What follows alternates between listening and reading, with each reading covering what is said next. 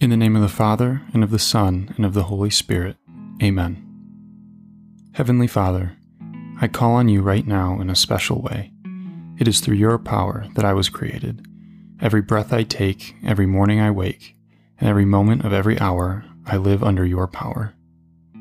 Father, I ask you now to touch me with the same power. For if you created me from nothing, you can certainly recreate me. Fill me with the healing power of your Spirit. Cast out anything that should not be in me. Mend what is broken. Let the warmth of your healing love pass through my body to make new any unhealthy areas so that my body will function the way you created it to function. And Father, restore me to full health in mind and body so that I may serve you the rest of my life. Dear Lord Jesus, through your precious blood, through your stripes and through your bruises, through the healing power of the Eucharist, and through the loving power of the Eucharist, and through the forgiving power of the Eucharist, I ask for a speedy and complete cure of all my infirmities. Jesus, we know that when we ask, we receive. I claim the healing, and I now thank and praise you for this healing.